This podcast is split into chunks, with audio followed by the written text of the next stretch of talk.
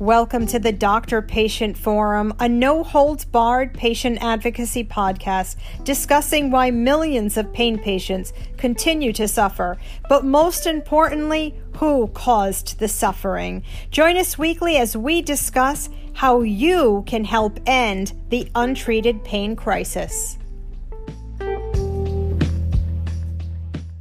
Bev, you started to do research about the PDMP a few years ago, and you connected with our guest today, attorney Jen Oliva. And I was just looking at her CV. I was blown away by what she has accomplished. Why did you first reach out to Jen? So, Jen is actually one of my favorite people. I love working with her and collaborating with her. So I was on Twitter and I was reading Kolodny's tweets as I would do. This was a few years ago. And I saw this person and it was Jennifer Oliva and she was pushing back. Like she wasn't being rude, but she was pushing back and saying, wait a second, how is that true? Do you show me evidence? Because this is what the facts are. And he would push back and she would say, that doesn't make sense. And, and what you're saying isn't real. It's the false narrative. And they were talking about opioid epidemic and pain patients and all of this. So I just took a chance and I messaged her and I was like, can I talk to you? Because it seems like you understand what's going on. And she was so kind. And she did, she called me and we spent uh, quite a while on the phone and we were talking about the PDMP and we were talking about NarxCare. I explained to her about how I started advocating in the situation that happened to me in the hospital where I was denied opioids for kidney stones because I was sexually abused as a child.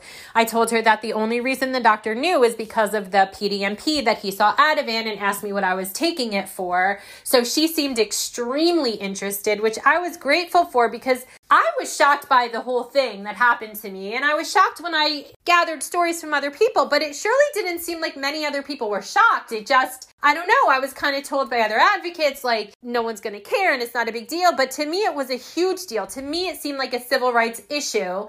And the fact that there are things like NarxCare and we don't know if it's worked into NarxCare, to me, is a very big problem. So Jen seemed to agree with me, and that's how we started talking. Welcome to this episode of the Doctor Patient Forum. Don't forget, folks, if you like what you heard today, leave us a note, tell your friends and family about us because this podcast is yet another way to discuss the untreated pain crisis in America. Today, we're going to be discussing the PDMP, that stands for Prescription Monitor Program, and we're going to be discussing risk scores. Now, if you're tuning into us, some of you probably don't know what either one of these things mean, but I can assure you they have greatly affected the ability for a doctor to treat your pain. Our guest today is attorney Jen Oliva. She's a law professor whose teaching interests include health law and policy, privacy law, evidence torts, and complex litigation. She was selected as Seton School's 2021 Professor of the Year because it gets better. Because I didn't know this. She's a United States Army veteran. She attended, she attended people West Point Military Academy. She's strong. She's been a voice for the forgotten victim of the opioid epidemic, and she's written extensively on this issue. And as a side note, Jen, you're cool as shit. Welcome to the show. Thanks for having me, Claudia. It's an absolute thrill to be with you guys today. Jen, I was reading your CV online and I was screaming to the other to my 17 year old in the other room. I said, "Ava, get your ass in here because this this is a strong woman. This is how we should be represented. And you are a rock star. Now, I'm not going to, you know, I'm not going to throw accolades at you for the next 30 minutes, but I can't tell you how much respect I have for you. So thank you for joining the show. No, thanks so much. You're too kind. Jen, Bev reached out to you a few years ago because she had some grave concerns about the PDMP and NarxCare, and she would follow Andrew Kolodny's tweets, and she would notice that you didn't back down, and and you were never rude. Uh, you were always polite, but you would not back down. Sorry, the sound's cut out, but what Claudia asks Jen is what made you interested in the PDMP? Well, several things. Um, as you already mentioned, uh, Claudia, I'm an Army veteran. And um, my research area up until meeting Bev really had, had focused mostly on substance use disorder and mental health, and especially with veterans. But one of the things that I'd started to see with veterans that I was representing, and I was in West Virginia at the time, was this many of them had been on fairly complex drug regimens and suddenly the tide shifted and many of them were either being abandoned by the VA forced tapered by the VA taken off medications that had improved their functionality for years by the VA, and some of them were even getting in, into trouble. Spoke with Bev, I had that background, and then started to realize how big of a problem this was across the country for complex pain patients, not just folks in VA care. And I started to um, uh, become intensely interested in investigating it. Let's talk a little bit for our listeners because these are lay people. How is a person rated when they have to fill prescriptions, controlled substances? Maybe they get a higher risk score if they travel too far from the pharmacy to the doctor's office. So let's t- let's touch base about risk scores. Yeah, so in response to this you know prescription drug crisis that was you know the news narrative every day beginning in really in the early aughts around the turn of the century the federal government started heavily funding states to develop these prescription drug monitoring programs that you already mentioned claudia. And what those are is an electronic version of sort of a drug a prescription drug collection data bank right?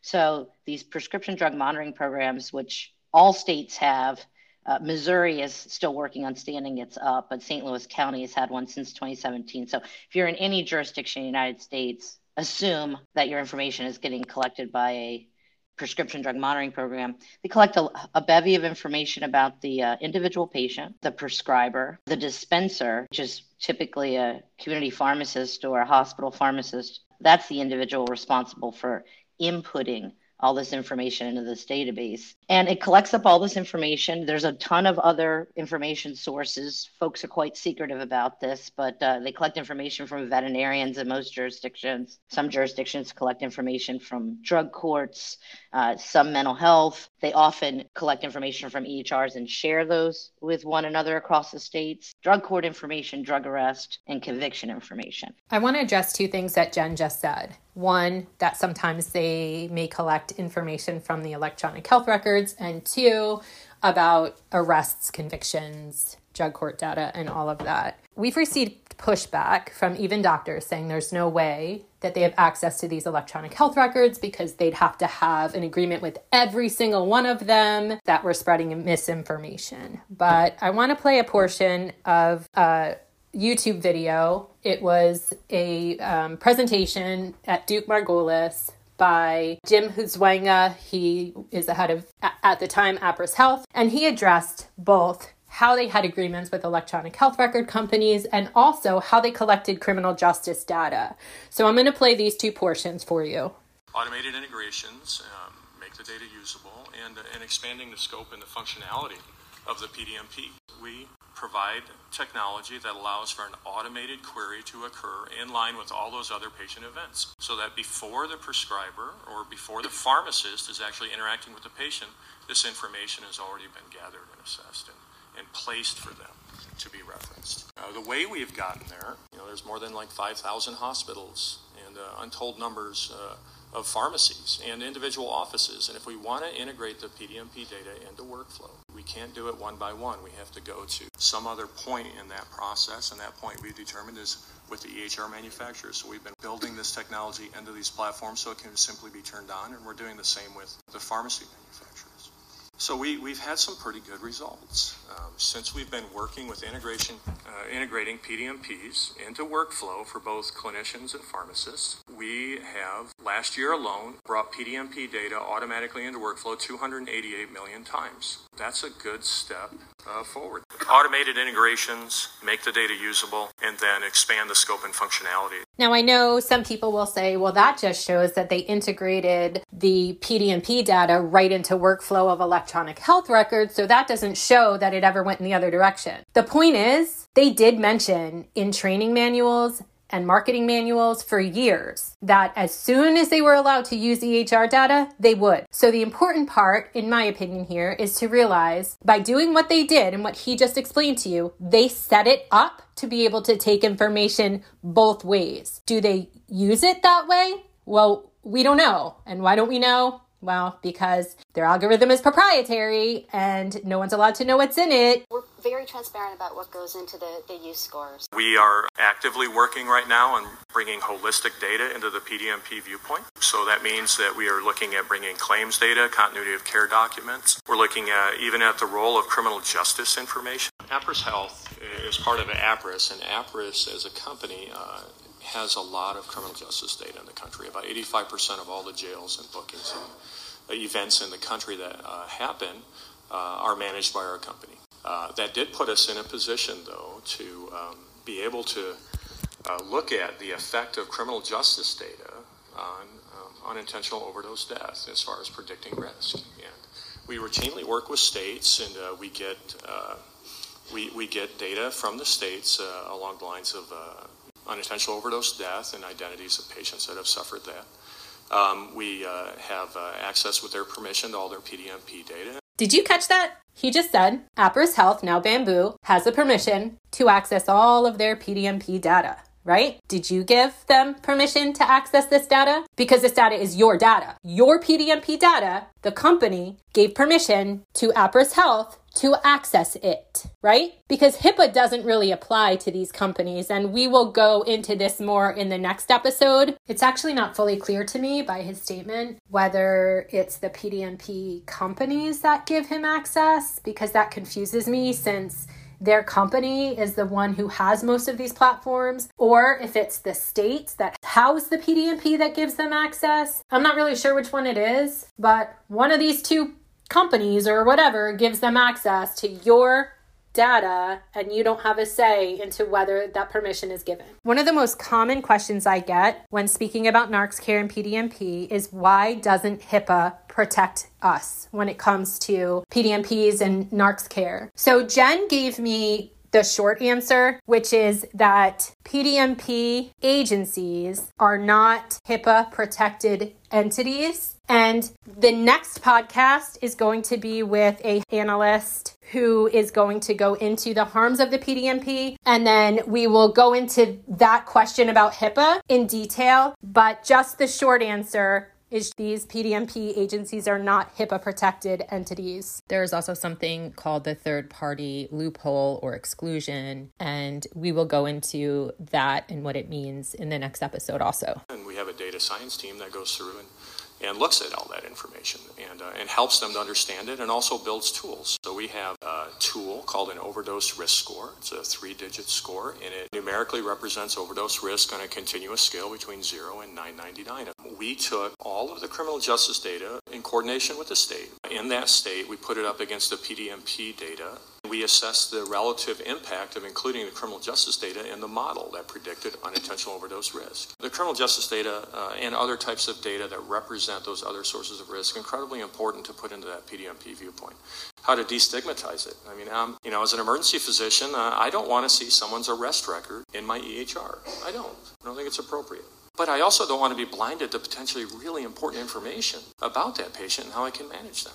So ways that we can do that. I mean, one of the ways is is we can use this information and we can put it into models that accurately predict risk. And we don't necessarily have to tell the providers all the sources of data for those models. Sometimes that data it's 80 different elements of risk within a prescription drug record. It's 80 little tiny points. They don't need to know that. They just need to believe in the model. Okay, so we can we can do it. We can solve it, and we can convert criminal justice data to medical information if we need to show it. So we can just perhaps someone who was arrested for heroin. We present that within an EHR as history of heroin use, and it doesn't have, they don't have to know that it came from the criminal justice system. But to, to avoid using it, I think would be a mistake. I want to make sure you caught that also. He mentioned there are as many as 80 data points that go into this risk score, and that the doctors who are using this risk score to make decisions they don't need to know what goes into it because that's not important. All they need to do is to trust the product. But how can they trust the product when they don't know what's going into it? We're very transparent about what goes into the, the use scores.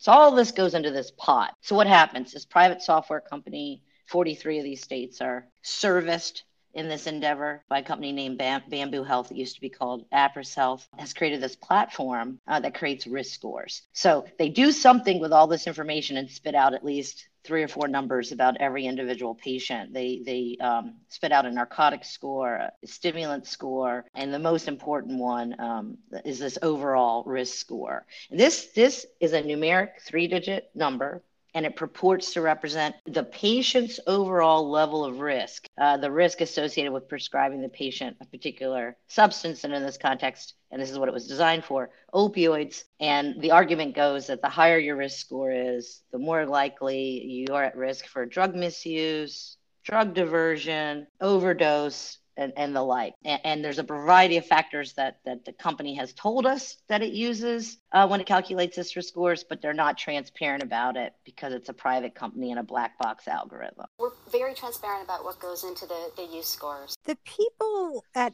at Appriss. Who's writing these these computer programs? Are they doctors? Are they engineers? Who's writing them? Well, they're, they're not completely transparent about that either. We're very transparent about what goes into the, the use scores. What I can say about the risk scoring is PDMPs themselves are not developed as clinical diagnostic tools in the traditional way we might think of one. So, for example, they weren't developed by clinicians who are interested in if we feed a computer program a bunch of scans scans around a tumor in the body that's been caught by radiology. Will the computer learn to, in this program, learn to identify who may be at risk of developing this at earlier and earlier stages so the intervention can be better? Instead, these risk scores were developed by these private companies by looking at sort of old overdose data for the purpose of aiding law enforcement and Medicaid fraud agencies in identifying patients who are at risk and, more importantly, as they've been used, over prescribing or over dispensing certain categories of drugs and the focus has as, as, we've already noted. The sound cut out again but what jen was saying is that they primarily have been worried about opioids although they do score other categories of controlled substances. Uh, do score other categories of drugs. They're all worried about muscle relaxants. They're worried about benzodiazepines. They're worried about classes of sedatives but opioids has been the primary focus so what the short answer to your question is what we understand is that they have coders at the private company that take a number of factors, you know, how many prescribers you have, how many dispensers you have, how far do you live in your record of address in the PDMP from those prescribers and dispensers, so that distance traveled. How are you paying for your prescription? Are you paying with private insurance, public insurance, credit card, or cash? And they penalize people who are underinsured in that category. Um, there are a number of factors they admit that they use. And then, like I said, they've incorporated all these other data points, and we really don't know how they're weighted in the algorithm. Like, how is your mental health history weighted and what about that is weighted?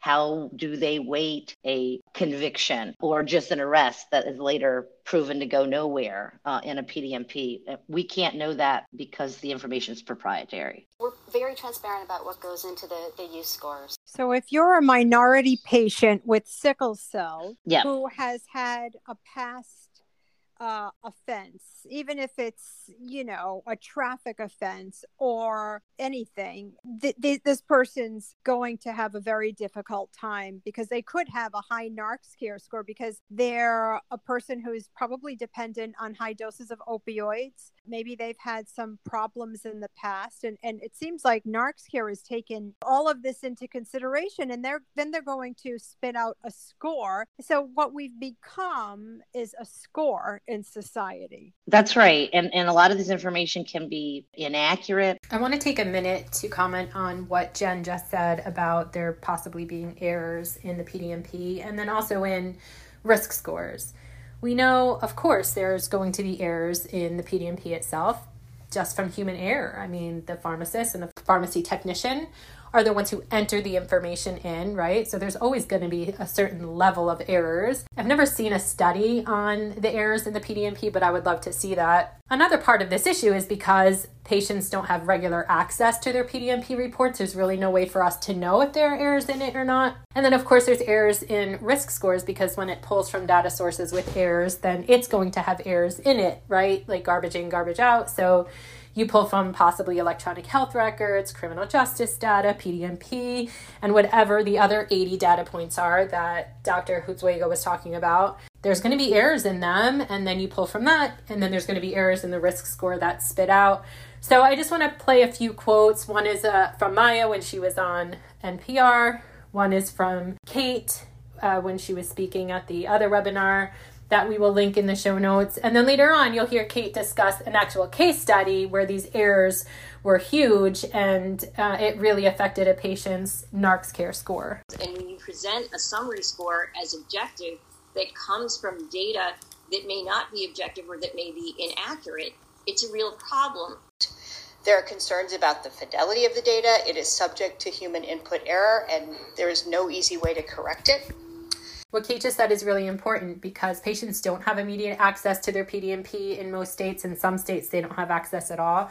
You usually have to send away for it. It can take a month or longer to get it. And then once you get it, then if you see errors, then you have to try to fix it, which I know in some states could take up to six months, if at all. So that's a really big problem because all the while these errors are in the PDMP, it's being worked into your NarxCare score. And then once you fix the PDMP, who knows how long it takes to fix it in the NarxCare score itself. But now let's listen to Dr. Rawat discuss basically, you know, so errors are rare, and if they're there, then they're easy to fix. Sometimes maybe there's misentry where a pet prescription is entered under a human name and, and date of birth. Uh, that's rare. if it happens, there's a way to uh, to correct that. A lot of it hasn't been tested for validity. You're absolutely right. There's pile-on factors. One of the things I note, Claudia, in my paper is let's take the exact patient type that you just suggested. This person has mental health screening in the packet because they've been the victim of some kind of, you're right, a past, any kind of criminal record. And again, I don't know how they use them, but some states, as I already said, admit that they incorporate this information into their PDMP risk scoring, but that could impact you on the way up. You don't even have to have ever been prescribed an opioid to have a narcotics risk score and NarxCare because they score you on they start upping your score before you're ever even prescribed in the category. So yeah, these things pile on and pile on and pile on. So you could have a fairly substantial risk score the first time you may even be prescribed an opioid. Can I jump in here? I just want to say something about this whole like racism and underprivileged because this is part of the thing that I was so shocked when I saw this because we all know our prison system, right? Like it's almost just like slavery in another form. So if you're going to have a, a, higher chance of a criminal justice record if you're black, I mean, that's just the way it is in this country. And then you're already marginalized if you're underprivileged because if you don't have insurance or you know like if you don't qualify for medicaid say and then you have to pay cash. And then because of that you are marginalized again and then your score will go higher. It just seems like you know it's so tremendously biased against women who have a higher chance of having mental health issues or reporting sexual abuse against black people against underprivileged financially with, without resources. Those without resources in this country are so targeted by these things.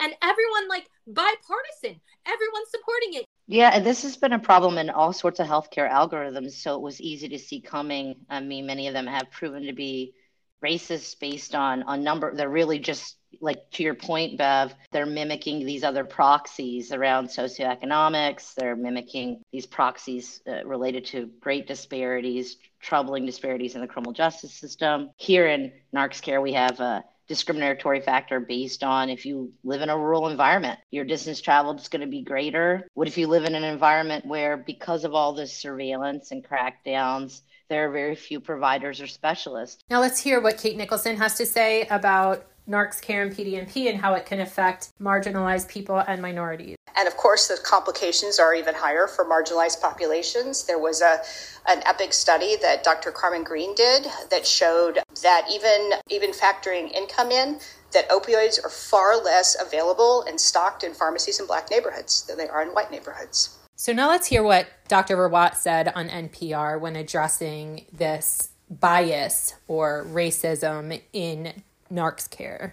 Healthcare inequity is something that's personal to me. I'm a, a, a woman, I'm a minority, and, and I'm, I'm human.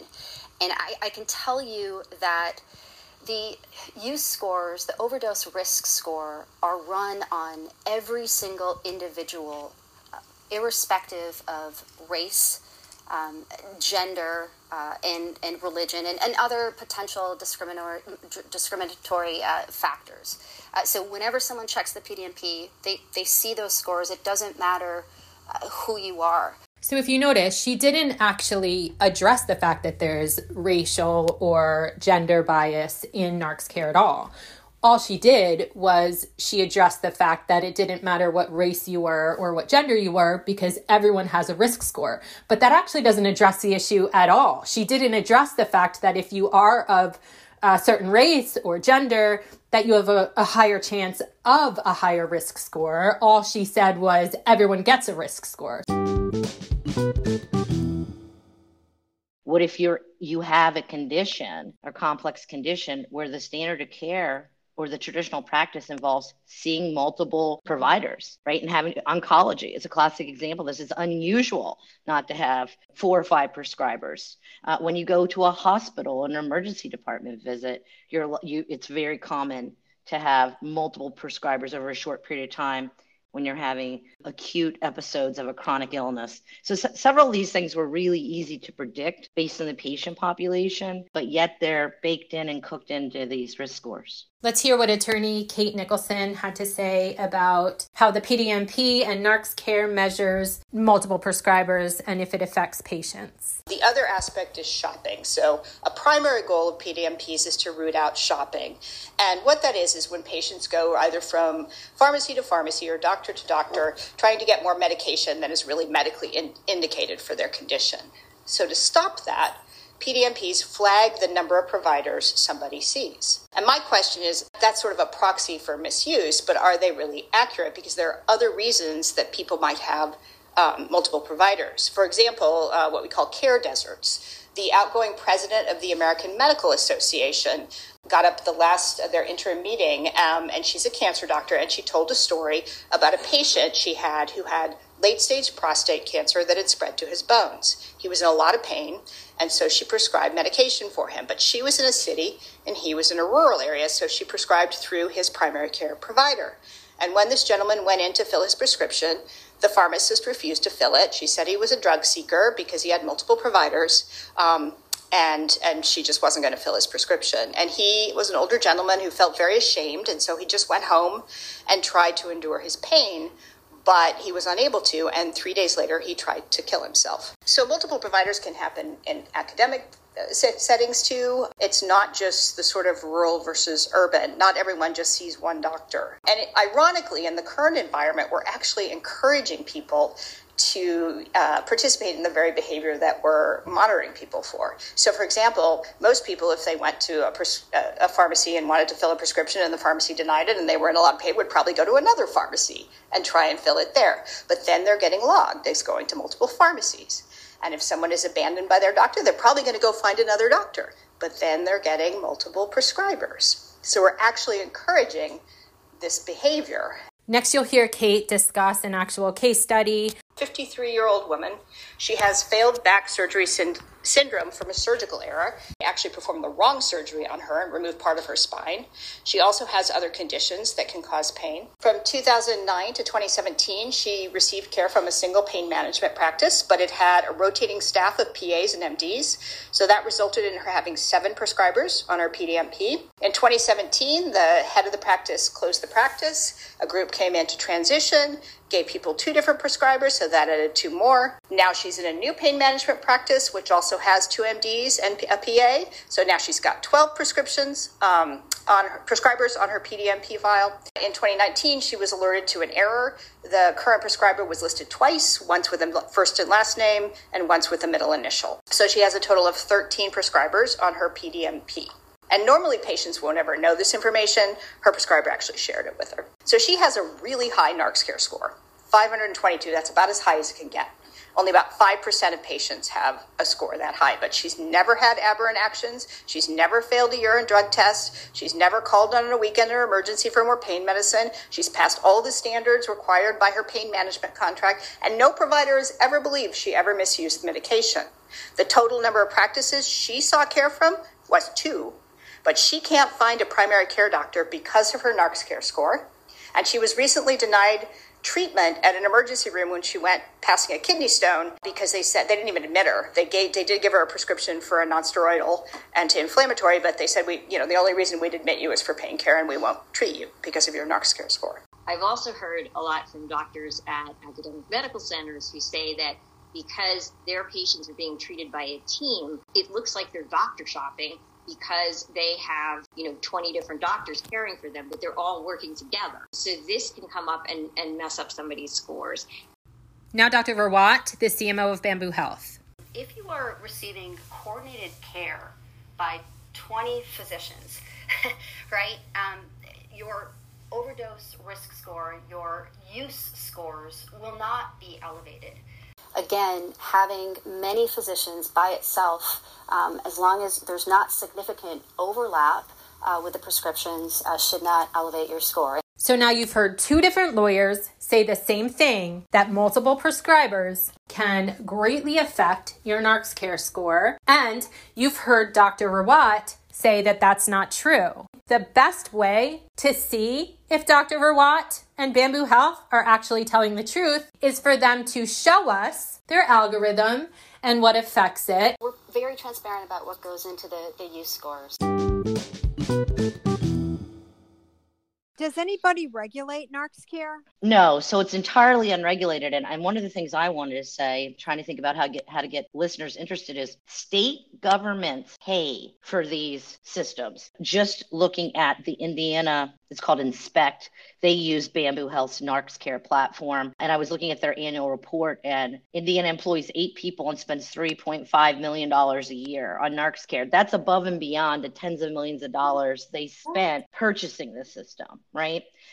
So it's just an example um, because I just happened to be looking at Indiana yesterday for something I'm working on, and you can go to any state and, and see this. So state taxpayers are paying for states to purchase these platforms from a private company that has made hundreds of millions of dollars on this and says we can't tell you what's in the recipe. We're not going to tell you what's in the brownie that we're forcing you to eat. We're very transparent about what goes into the, the use scores. Right? We're forcing these NarxCare. So the state law then requires people to query. You have to enter the information, you have to look it up. So it's sitting there before your eyes, this three digit score and the healthcare delivery system. And states are requiring that, and taxpayers are paying for it for that. And they've never been externally validated. Folks who have tried to get in this business, Angela Kilby, uh, who I talk about in my paper, is a wonderful health economist at Northeastern University. She tried to mimic a platform like NarxCare and found out that it was wrong 89% of the time, right?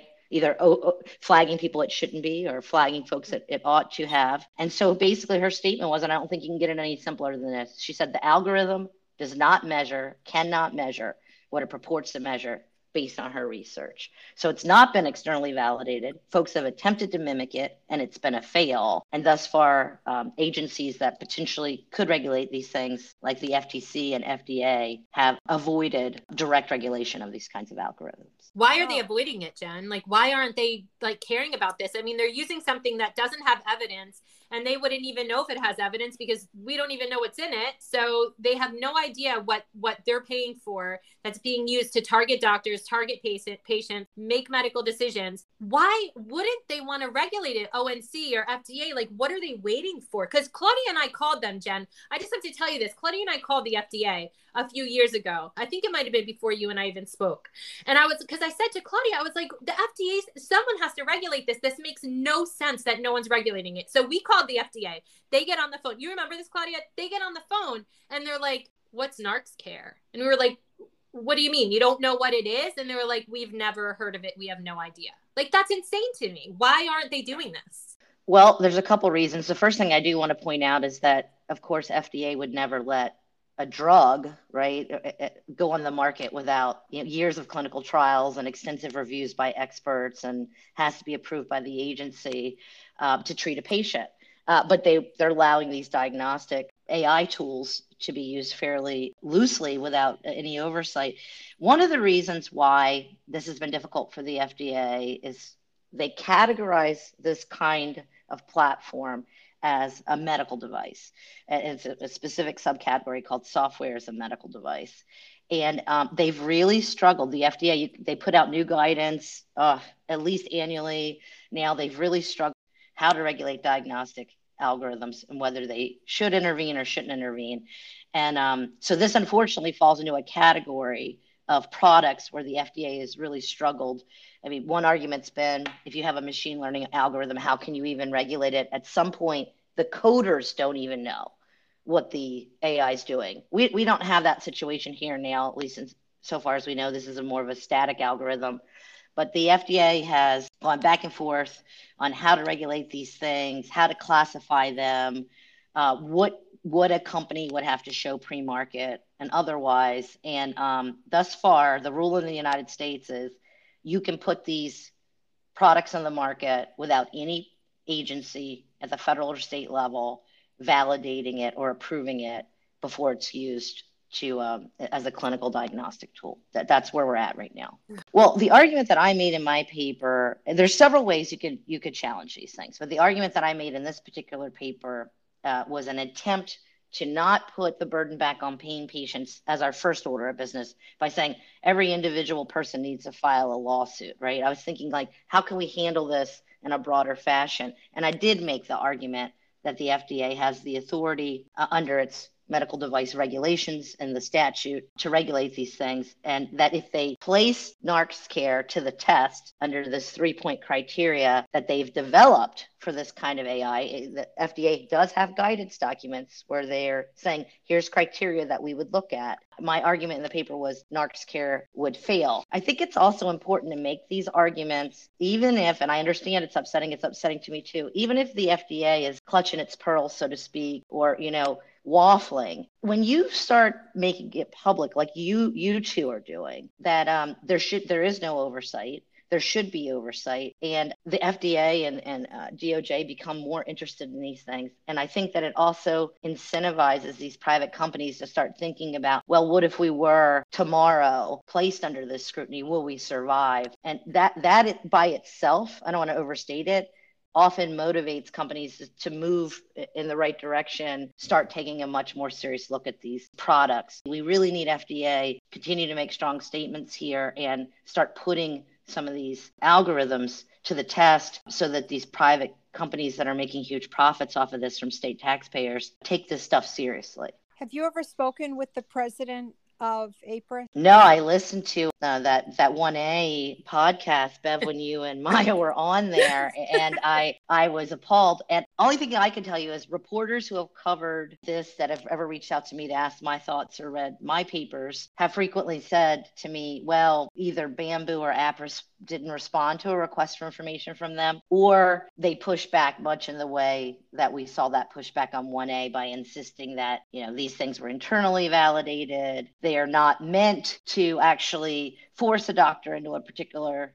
treatment decision making. They're just guidance or help. They sort of make the same pushback that I think both of you heard when um, that 1A interview, that NPR interview um, was conducted we have the link to the the NPR uh, interview, and that interview came about because of Bev. Bev was denied pain medication in the hospital, and you know the hospitalist, this evil evil hospitalist out of North Carolina would not treat Bev's kidney stone pain because she was she's a pre-adolescent sexual abuse survivor. And this doctor said well I can't you know give you the medication because it's going to change your brain chemistry or some horse shit like that. Bev called me crying from the hospital bed. And it's because of Bev's constant constant you know she was researching NarxCare for years. And then she reached out to you. And then that you reached out to to Maia, and from where I'm sitting, it's only women who are fighting this evil algorithm. Where are the men? To my male listeners, get off your ass and get involved. Why is it always the women fighting, Jen?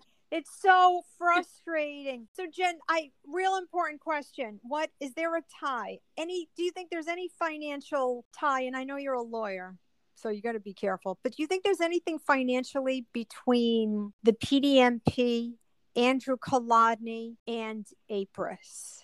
Are they connected, do you think? I don't know. I mean, I what I can say is that, you know, a lot of the folks that you're talking about here who were leading this crusade deprescribing, right, crusade, who who just don't want opioids prescribed at all, are big fans of the PDMP. I mean, they very vocally in public, and we've talked about Twitter already, but in articles they've written and other things have defended PDMPs. So I don't know about their financial ties, but I can say that they're fans or advocates for the PDMP in public statements. I mean, in 2014, I just tweeted this today, May 4th, 2014. This was, you know, we know Andrew Kolodny works with Brandeis and they house the PDMP. On May 4th, 2014, um, in an NPR interview, Kolodny said Prescription drug monitoring programs are probably our best tool for bringing this crisis under control. When we talk about opioid pain pills, we're essentially talking about heroin pills. If you are going to be prescribing a dangerous drug, taking two minutes to make sure that that patient hasn't been receiving it from other prescribers is worthwhile.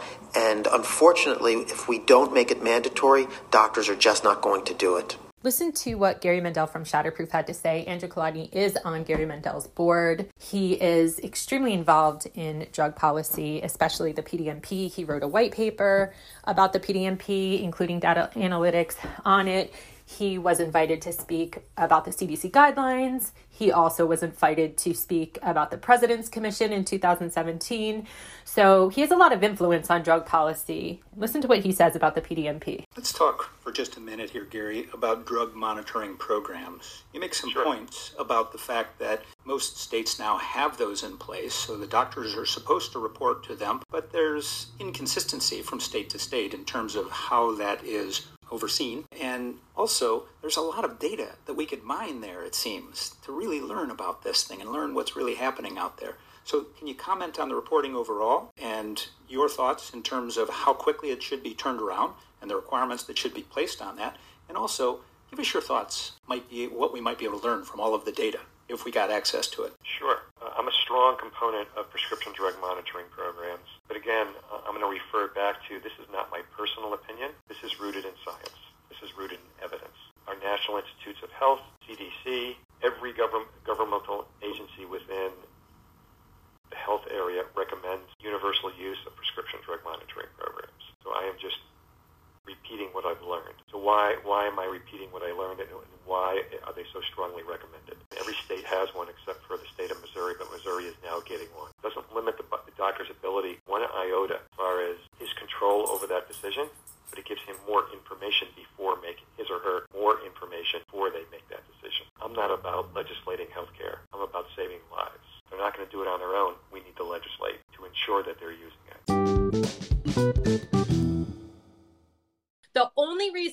happened to me in the hospital is the doctor came in to me and said, I looked at your prescription database and I saw you've gotten Ativan. Why?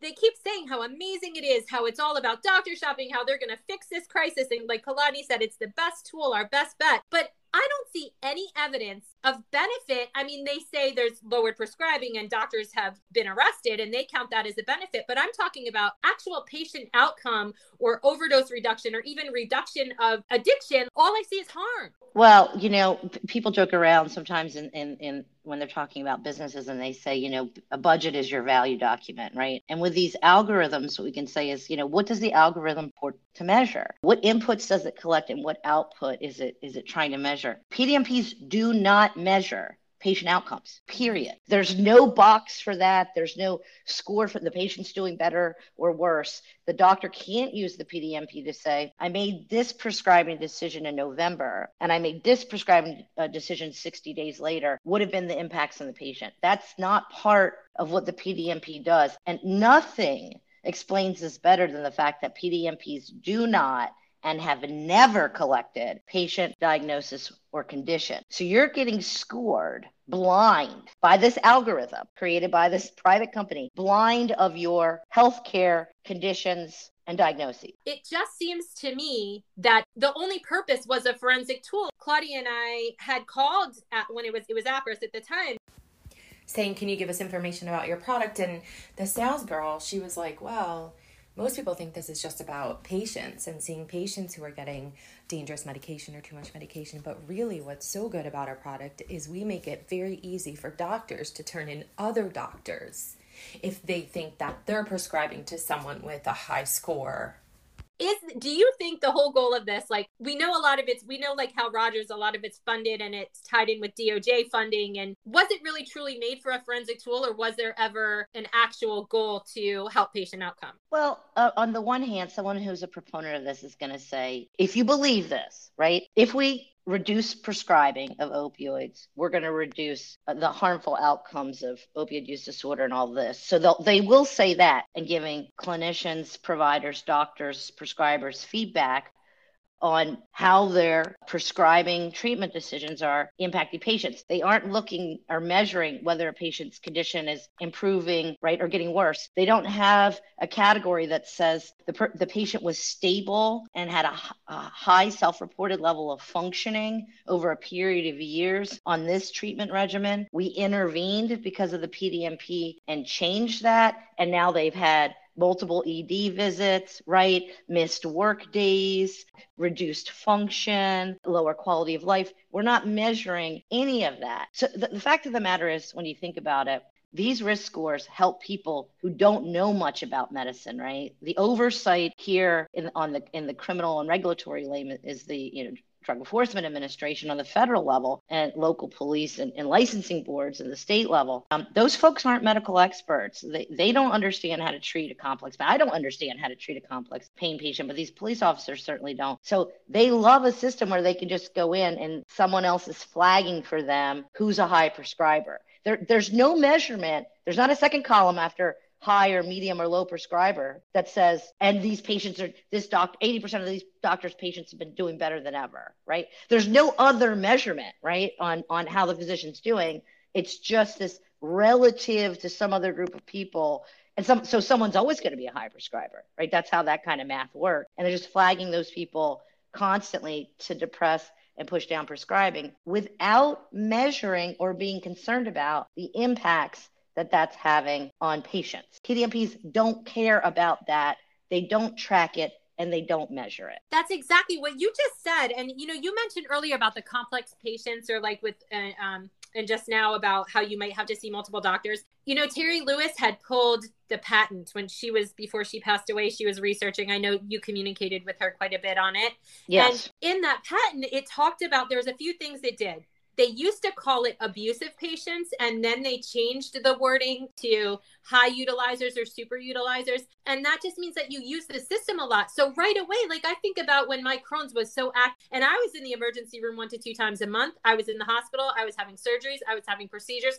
I was absolutely a higher super utilizer i didn't know anything about the risk scores but that's so they're so it's like they go after it they target minorities and underprivileged and sick people people with complex illnesses are going to have a higher score Listen to Kate address this issue of higher super utilizers. Patients are basically flagged on one of two categories. One is they're flagged as overutilizers, but the definitions on what an overutilizer is vary widely. Under some of our laws, if someone has filled two prescriptions in a 12 month period, they are an overutilizer. So you're looking at someone who would have been considered an overutilizer for most of my career. I suffered a surgical injury to my spinal cord that left me unable to sit or stand or walk, except with a mobility aid for very short distances for about 15 years. I was in extraordinary amount of pain. I tried 30 different, seven different kinds of pain treatments. I really didn't want to try opioids, but eventually when everything else failed, I did. And they really helped me continue to work and function under really difficult circumstances. And then uh, many years later, when surgical techniques improved, I improved and got off of them without any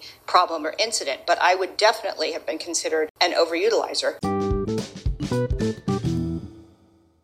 also we saw in the algorithm i think it was the narcotic score. It might have been the overdose risk score. If you're over 90 mme it says it right in there their training manuals. If you're over 90 mme you're automatically in the top 1% of the overdose risk score or the narcotic score and it's 650 and above. But they use this like did you have you seen that hhs oig re- new report that came out? I think it was in september. They looked at the medicare part d data and they talked about how like the number of doctors shoppers they used to have and now they have, and the number of like so called dangerous prescribers they used to have and now they had. And I guess they're eventually going to use this to show how the PDMPs were amazing. But then how come none of the overdoses have come down, Jen? So here's the thing PDMPs are amazing at one thing reducing prescribing, right? Prescribing is down nationally about 50%. But as we know, in 2019, we set a record for national overdose deaths in 2020 and then yet another one in 2021. So we'll see what happens in 2022. We're not done yet, but that's been the trend. Life expectancy in the United States is down three years in a very short period of time. We've never seen anything like that when we weren't in,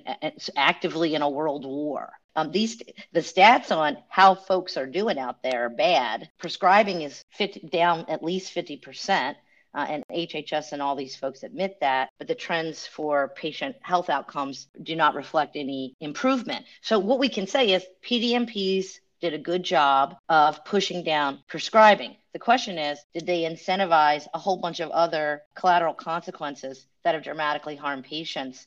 Uh, putting patients into automatic withdrawal, regardless of how they were doing or not, which is absolutely against the standard of care. And the American Medical Association has repeatedly come out and said this is malpractice, abandoning patients, people leaving the field of pain management. Folks now have to do things that the PDMP counts against them more because of these collateral consequences. So imagine you had a pain management specialist that was fairly proximate to your home and you live in a rural area. These folks going out of business and you're driving further and further and further. You finally get to the, the next one. You now have to drive another 50 miles. And that person says, I'm not taking on any more pain patients because it's too risky. Right right? And this go and it goes on and then you go to a you go to a pharmacy and the pharmacist says we're we, we're out of opioids or we're not dispensing opioids and then you have to drive to the next one and the next one and this stuff's enhancing your risk score and all you're trying to do right is get your medication. It's not your fault. The system has created these dynamics and it's it's really unfortunate. I just want to emphasize to folks that I spent a lot of time in this paper that I wrote recently, but because of the way PDMPs work on the prescriber end, everyone in a set time period can be victimized by it. And here's what I mean. The prescriber comes into their computer in the morning to go about their day of seeing patients, and many of these systems push push out a prescriber report card to prescribers and law enforcement and other folks, it, the system just generates these report cards. Okay. So you get that in your email inbox and you know the state licensing board is getting a copy and the DA is getting a copy, let's say, right? And it says, woo, woo, woo, red flag. You're, you've just entered the group of people who we have our eye on as a high prescriber in your region right? You may be one of only three prescribers in your region. You may be the only controlled substance prescriber in your region. So you've you've, fla- you've been flagged by the system. What are you, as that professional, medical professional during the day, what are you going to do? Are you going to prescribe an opioid even if you believe it's clinically indicated? Or are you going to say, I'm on the watch list? I've been told, DEA's been told, my licensing board has been told, I need to get these numbers down as fast as I can, however I can. I'm going to play some clips now from Kate, from Dr. Jeffrey Singer, from Cato, and also from Maia Szalavitz when she was on NPR, all addressing this issue of these report cards and the chilling effect that the PDMP may have on doctors and how it's affecting patients. And now there's emerging evidence that PDMPs may be constraining prescribing. There were economically significant reductions in prescribing to patients without any kind of suspicious history. So providers are also flagged in using this data. This is just a quote that I pulled off of Twitter from a doctor who had just gotten his regular report from his state's prescription monitoring program. Uh, this is a photograph of a letter that went out from U.S. attorneys' offices in Atlanta. It also happened in Wisconsin. Basically, what constitutes an overprescriber is not really defined anywhere. In fact, it's only this recent Support Act that sort of has directed the Secretary of Health and Human Services to define what an overprescriber is. And so, again, proxies are used. And there was a recent interview with lawyers from the Justice Department who basically said the way we've been able to get these doctors is through this data mining now. And, and we found that they have prescribed in doses higher than what the CDC recommends. But the CDC just clarified that these are that their guideline and what they recommend, which is really for how you start a new patient on opioids, is being widely misapplied. So this is actually a misinterpretation. And yet doctors are being sent letters saying you're prescribing more than your peers, stop. And of course, doctors are under a lot of other layers of oversights. There are state laws, payers have enacted policies, pharmacy chains have enacted policies, medical boards are looking at these behaviors. And I think this nice quote from the Health and Justice Lab sort of sums up what's happening with physicians. He says, I think physicians currently believe that their prescribing practices are now vulnerable to being monitored. And unlike other aspects of their care and treatment, how they prescribe to a given patient is there for everyone to see. However, the reasons they prescribed it, the carefulness of their monitoring, and the effectiveness for the patient, that's not there. So, what are the downstream effects of provider surveillance? Well, there was a recent study in the Journal of the American Medical Association that found that 40% of primary care doctors now will not see a chronic pain patient who uses opioids. Most studies show that some 13 million Americans use opioids long term for pain. So this stands to affect a lot of people. Human Rights Watch issued a report at the end of last year on what's happening uh, to patients. They found that clinicians were tapering people, that is, reducing their dosages or taking them off of opioids involuntarily, and they were doing so out of fear of liability and even against their better clinical judgment. So these things are becoming sort of a substitute for clinical judgment. Here's a quote from one of the doctors I turn away new patients. These are folks whose records checked out. They are good citizens, but I can't afford to burn down my life and lose my license. There's another recent study that just showed that even people who are working in state law enforcement agencies are expressing concerns that PDMPs are creating barriers to accessing care for people with medical needs. The evidence that's come down this year on what's happening to patients in practice is really chilling. There was a study of Medicare beneficiaries in Vermont who were at high daily doses, and the median length of time to discontinuation was one day. Now, remember, this is a really dangerous practice. It's going to throw people into withdrawal. 49% had an opioid related hospitalization or emergency room visit. There was a study that Kaiser Permanente did in Colorado that showed that just destabilizing dose, just trying to bring someone down, it resulted in a threefold increase of an opioid related death in its current role, the way it's functioning, where I'm required in every case to check, and I'm also given reports from my state's prescription drug monitoring board, where I'm actually ranked according to my colleagues regarding how many prescriptions I've written. And I'm classified either as, in my state, as normal, outlier, or extreme outlier. This has cast a real chilling effect on me as a, as a practitioner, and I know on my colleagues, so that more and more doctors are actually now intimidated eh, into underprescribing. The problem is that in a criminalized environment where doctors are afraid not only of losing their license, but of going to prison, and where patients are just being squeezed because they're being told, you can only have X amount because otherwise my numbers are too high, you end up with a lot of untreated pain. Everybody is basically running scared. I spoke for the article with Dr. Sarah Wakeman, who's the head of the uh, Substance Use Disorders Initiative at Harvard and who also treats pain. And, you know, she gets these reports from NarxCare on her screen and she gets these reports saying somebody's high risk or whatever. She knows these patients really well. And she's at Harvard, so it's unlikely that the DEA is going to come after her. But she hears from her colleagues about how they get these things and they feel that if they ignore them, even if they can show that they're erroneous. So there's kind of many, many different ways that these this can go wrong and look bad in a summary of a lot of data. And the doc- but the doctors are like, well, this is a subjective thing that I'm being told to use. And I have to look at it. I'm legally required by my state to check this. Even if I truly believe that this patient needs these medications, I don't want to get the medical board on my back. I don't want the DEA knocking on my door. My girlfriend is the highest prescriber in the state.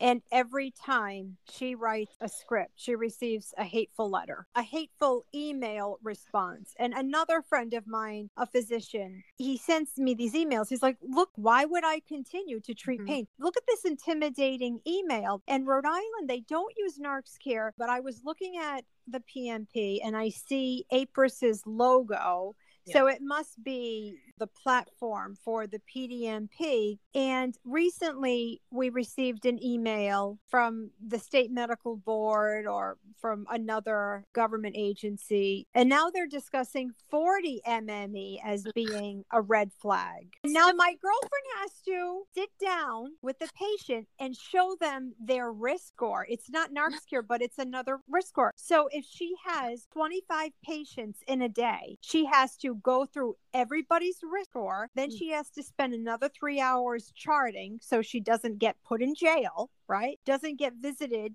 by the Fed. Then she has to go through the minutia of trying to find these patients their pain medication and she runs into problems because the pharmacies don't want to fill it because of the person's risk score or because Mm-hmm. they've traveled too far between the doctor's office and the pharmacy. And it's just this vicious circle that's never ending. And the reason I have not invested in a pain clinic is I probably have a target on my back, but you can't win because there's no room for, there's no margin for error when you're treating pain. And that, that shit's got to stop. So this is why I think in North Carolina, I'm fully convinced that the PDMP metrics are leading to patient abandonment because I like poured over the North Carolina newsletters in the medical board, and the, in North Carolina, they don't need a, a complaint against a doctor to investigate for prescribing. They investigate from complaints, but they also investigate based on certain PDMP metrics alone. It triggers investigations. One of these metrics, if you have even one patient over 100 MME, which we all know is a nonsense metric to begin with,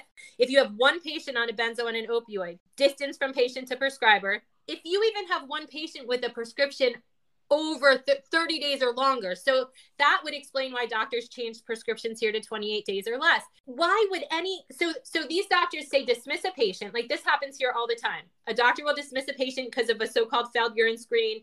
They don't even they won't even talk to the patient. They literally ghost the patient. We have to figure out a way to force them to get their medical records.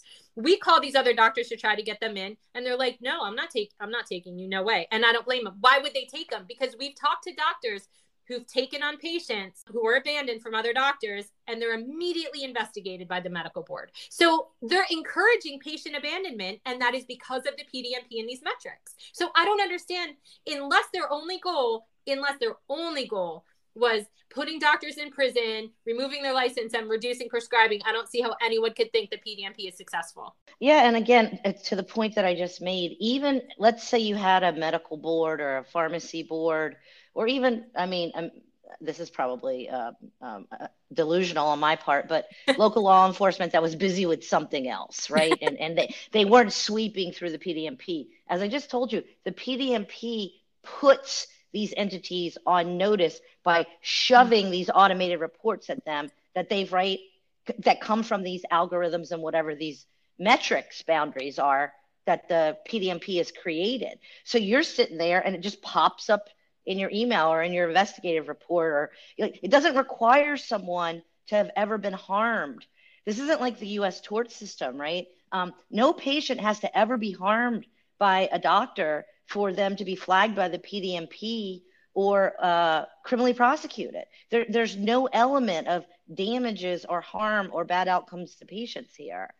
Uh, th- that's just not part of it. Jen, can I ask you something about veterans because I try to help my my Rhode Island veterans and I've had some success putting them on calls with Senator Jack Reed. What advice do you have for our veterans who have been left homeless? Who can they appeal to for help? There's a lot of avenues here. Veterans do tend, right, to be uh, less politically polarizing. You know, both parties say they support them. But, you know, the VA has a long history here of being underfunded, putting veterans in categories about uh, how they're going to treat them, et cetera. And as I mentioned to you guys, and I don't shy away from this, I first became aware of um, this issue because I had complex veterans who were patients at VAs that were, you know, having radical changes to their treatment regimens when they were in debilitating pain. And I'm gonna tell you guys something. And you know, I had a patient who had literally stepped on an IED, um, who was a veteran and and had. A, half of a leg blown off and his testicles shredded and had come back to West Virginia and um, it was just debilitating pain, right? You wouldn't wish this on, we wouldn't wish this on, on anyone. you know, was a, a, war hero, got his life back together, got some treatment for the PTSD, was on um, opioids, started, got a barber's license, started uh, to get back on his feet. And then this forced tapering happened, and that patient is in federal prison. What he did was he drove from West Virginia to Ohio when he was in really, really deep despair and withdrawal from his opioid treatment regimen and borrowed some prescription opioids from another veteran who was still being prescribed opioids for another pain condition. And that was distributing opioids across state lines and as a federal distribution charge, five years mandatory minimum. And was that what Okay, so first of all, I can't even speak. That's the most disgusting thing I've ever heard in my life. So they actually put him in prison for that instead of looking to why they did it. Do you know, was that because of or after the opioid safety initiative was put in place in the VA? Yes. And at the time, um, again, and people don't realize this, VA lists all these services it has, it has. And I truly look, the VA system truly tries to serve veterans but there was an extravagantly long four to six months long wait to get a bed for psychiatric services and or substance use services anywhere near where this veteran could get and lived. And so the veteran was in a, a an abandonment automatic medication discontinuation let's not even call it a taper medication discontinuation had been stable for like i said five or six years had horrific disabilities. And went into withdrawal and instead of going out into the street and, and looking for heroin or fentanyl, um, went to get the safe, you know, FDA approved medications from a trusted veteran friend who had been prescribed, who was trying to help him out. Again, cross state lines with those pills coming back home from Ohio to West Virginia and um, was convicted and has a federal felony. How did anyone even know he did that? Yeah, that part I don't know. He was pulled over, you know, uh, for some offense and had the prescription and it wasn't written out to him. And oh my gosh, yeah. Hey, listen, if, if you're a veteran and you're you're hearing this, I've got a large veteran following on TikTok. Please know we're doing everything we can to get you help. I know I'm trying to collaborate with the VA in Rhode Island because my vets are, you know, they're put aside as if they're just crazy and you know they're erratic and they're they're in pain. And who wouldn't have mental health issues from being in constant pain 24/7 and you know what gets me? Our veterans serve our country but our country does not serve our veterans. And ever since this opioid safety initiative. I don't know much about it. This, you know, Bev's conducted thousands of hours of research. My veterans, they don't know about this stupid initiative. When I take somebody to the VA, the first thing the caseworker tells me is, well, we offer chiropractic treatment, acupuncture, goat yoga, mindfulness. Um, cut the shit. He doesn't need any of that. He needs pain medication. That's all he needs. So if you're a veteran, please know, I promise you, I promise you, folks, we're doing everything we can to bring awareness. Uh, Jen, I don't know if Bev has any questions, yeah. but I, I want to ask you one question. Do you discuss what's happening to pain patients to your students? Yeah, I do. And I also just want to um, give a shout out to some of the medical centers that have invited me to give grand rounds and speak and doing that um, at Stanford at the end of the month to medical students, right? And uh, doctors don't often love hearing from lawyers, but I think that it's wonderful that uh, at least some institutions have been very open to receiving additional information about this and, and thinking about it in, in a more complex, nuanced way. So I, I feel that it's very important for young lawyers to understand this, but also for um, young medical students to understand this. Yeah, for, for sure. I do have two more questions, but before I forget, I want to mention can you tell us the name of your paper? We're going to link it in the show notes, but I want to make sure people hear it um, in case they want to read it. The most recent paper is called Dosing Discrimination Regulating PDMP Risk Scores, and it's in the California Law Review. And um, I'm happy to send a link, and I appreciate you for asking. Yes, I'm definitely going to link it. You told me you're working on another paper also, right? Yeah, so this this next paper is this paper that I just said dosing discrimination lays out all these issues with the algorithm and at the end says the best universal solution so individual patients don't have to sue and the like is um, FDA intervention. Uh, the paper I'm working on now is called prescribing algorithmic discrimination. We'll explore the various different forms of private litigation that patients could engage in if they're subjected to PDMP discrimination or treatment discrimination, ranging from medical malpractice and products liability lawsuits to the classic civil rights statutes, the anti discrimination provision of the Accountable Care Act in 1557, the Americans with Disabilities Act, Title VI of the Civil Rights Act in 1964, et cetera. And we'll look at the strengths and weaknesses of bringing individual or class action lawsuits uh, under those various statutes. Oh my gosh, that makes me so happy because that gives me hope that there can be lawsuits because that's all I've ever wanted is like to to ban this or regulate it and and get some compensation for patients who have been hurt by it. I do have two sort of quick questions. The first one I'm going to ask is you once told me that sent me the a Bamboo Health manual and you showed me how it it lists in it how it's possible that given certain medication like buprenorphine um, in certain formulations would trigger their algorithm to think the patient has OUD and therefore has a higher risk score. So my question to you is so if a pain patient is getting these medications for pain even if they don't have an OUD diagnosis in their chart does it still trigger a higher score? Well, like I said, they that was their written material that they they said this. We know for sure that any opioid is going to give you a higher risk score right? So Suboxone, you know, uh, buprenorphine, as you just mentioned, and, and even agonists that are used to treat opioid use disorder are going to give you a higher risk score. Uh, and I always found that incredibly frustrating because you're now, well, get this, you guys. Let's say I, I say, Jennifer Oliva, I have opioid use disorder. Uh, please give me treatment. And my um, primary care provider uh, has a DA registration is, and is eligible to prescribe me buprenorphine and I'm on buprenorphine. Now the PDMP is telling us that I'm at high risk for OUD, which is something that I'm saying that I have and I want treatment for. Mm-hmm. Oh my God. Right. So that's sort of counterintuitive and something that I could be dealt with fairly easily on the um, coding side of things. But right now, those opioids are opioids. And like I said, Bev, we already talked about this. There are any number of other things that enhance your opioid score that don't even involve opioids. But be clear, people opioids that you're taking for any number of reasons can enhance a score, even if you're taking them to treat your opioid use disorder.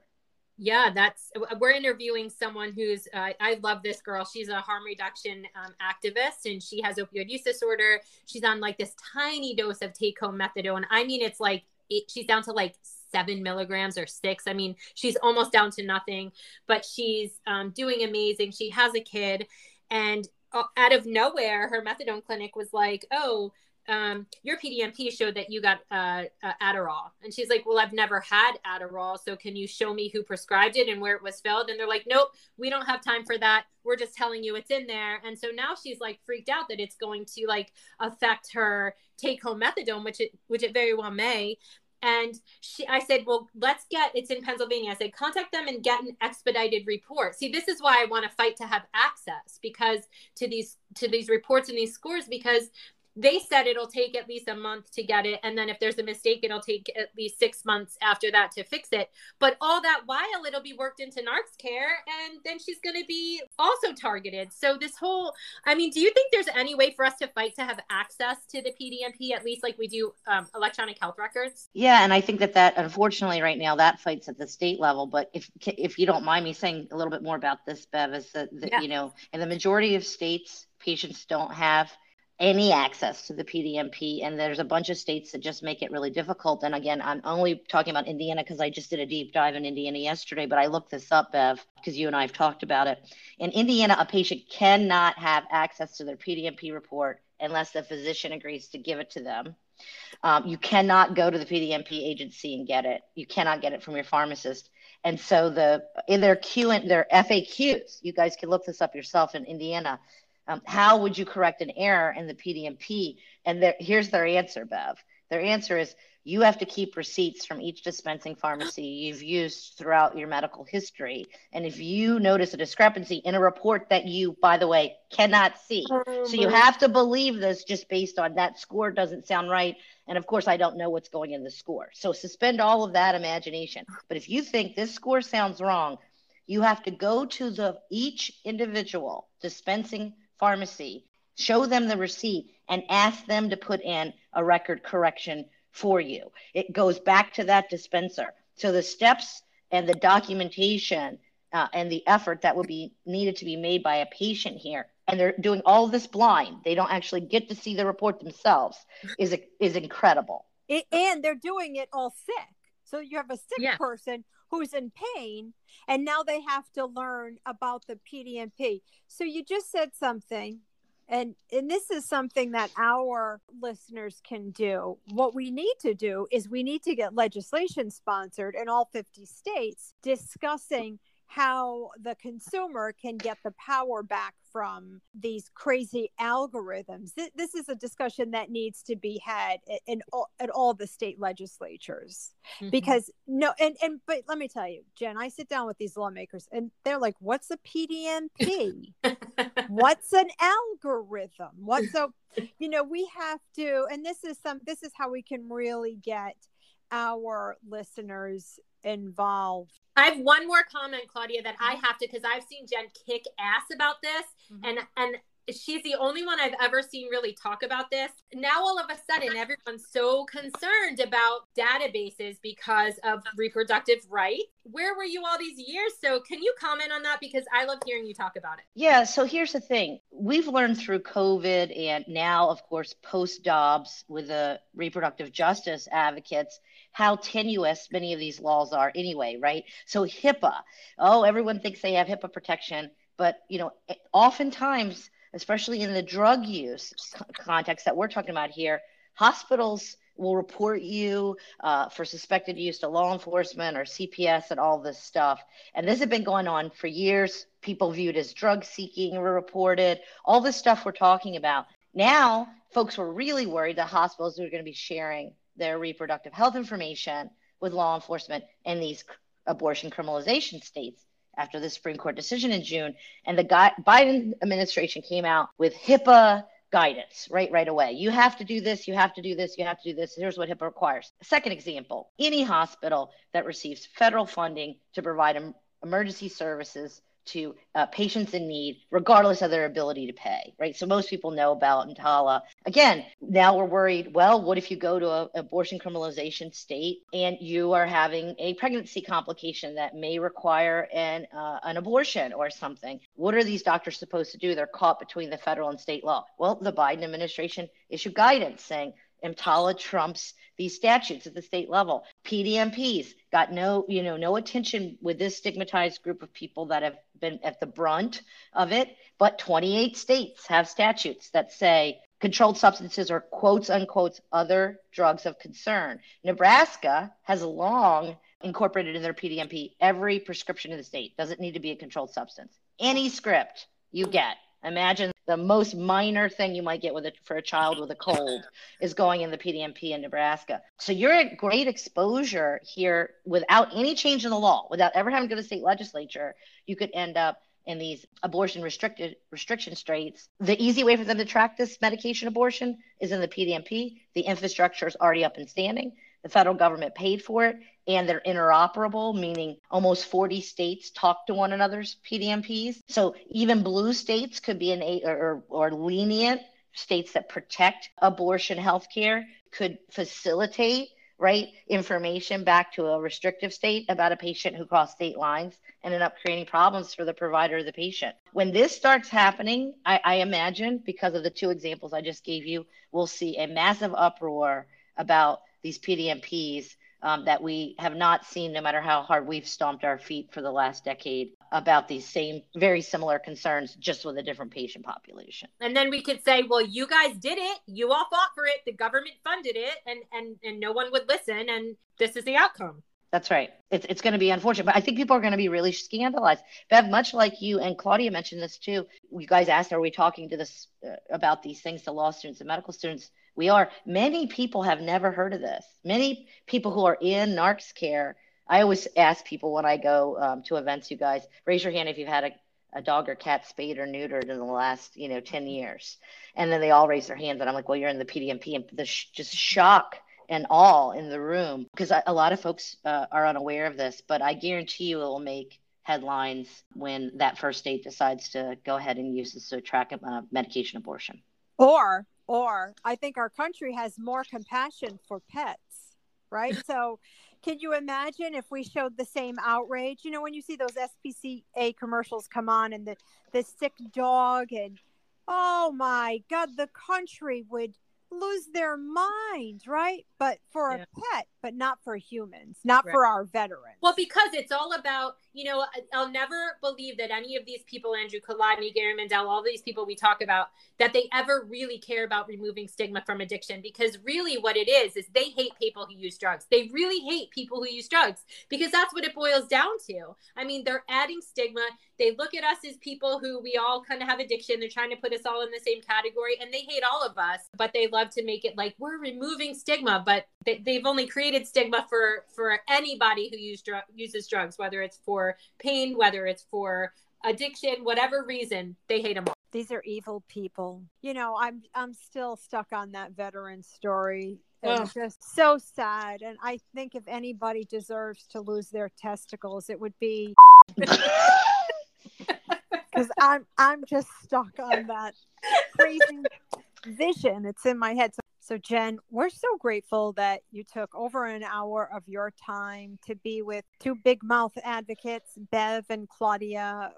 And don't forget, folks, follow Jen, follow her work on Twitter. You're on LinkedIn, Jen, also? I am. I'm actually at the University of California, Hastings. I, ju- I just joined their faculty in August. And I do, I do have a website. If you just put in Oliva and Hastings, I pop right up because I'm the only Oliva.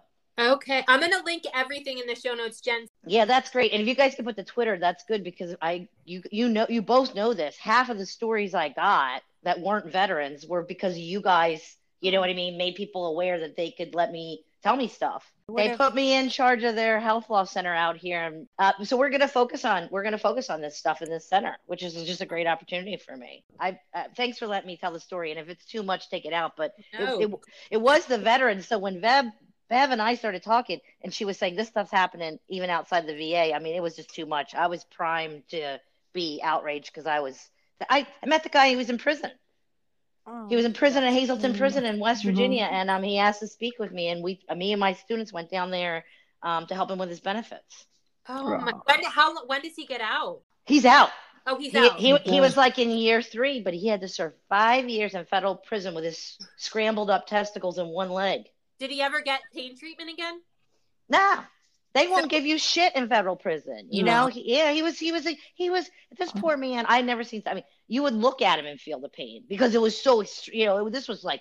So what does he do? Like, what, what do people do like that? They either have the option of going to the street, self-medicating with alcohol. Like, what are the, ch- what are the choices anymore? Most of the men, okay, when you guys brought the women up earlier, most yeah. of the male veterans they all like used each other's supply as long as they could and then they went then they went to the street. that last bit got cut off but what jen was saying is the male veterans tended to use each other's supplies and used what they had and then they went to the street. This was a third episode of our NarxCare slash pdmp series. I hope you listened to the first two. Next week we have an episode where we interviewed Jacob James Rich. He will also be talking about the PDMP and we'll focus more next week on HIPAA, why HIPAA doesn't protect you when it comes to the PDMP or things like NarxCare. We go into the third party clause and what that means, and also law enforcement having access to the PDMP, um, and we go into all of that in detail. So I hope you listen next week. I hope you enjoyed this episode. I know it was longer than normal, but there is just so much information we want you to have, and I hope that you enjoyed it. Thank you once again for listening to our podcast. If you're enjoying our podcast, please follow us on Spotify, leave us a review on Spotify or Apple Podcasts, and share with anyone that you think might benefit from this information. If you have any comments that you would like to leave us about this episode, as always, please reach out to us at bev at the drpatientforum.com or Claudia at the drpatientforum.com. We look forward to bringing you the next episode of the Doctor Patient Forum podcast. Just a quick disclaimer that what you hear in our podcast is not to be considered medical or legal advice. We will always provide links in the show notes to give evidence for what we are saying.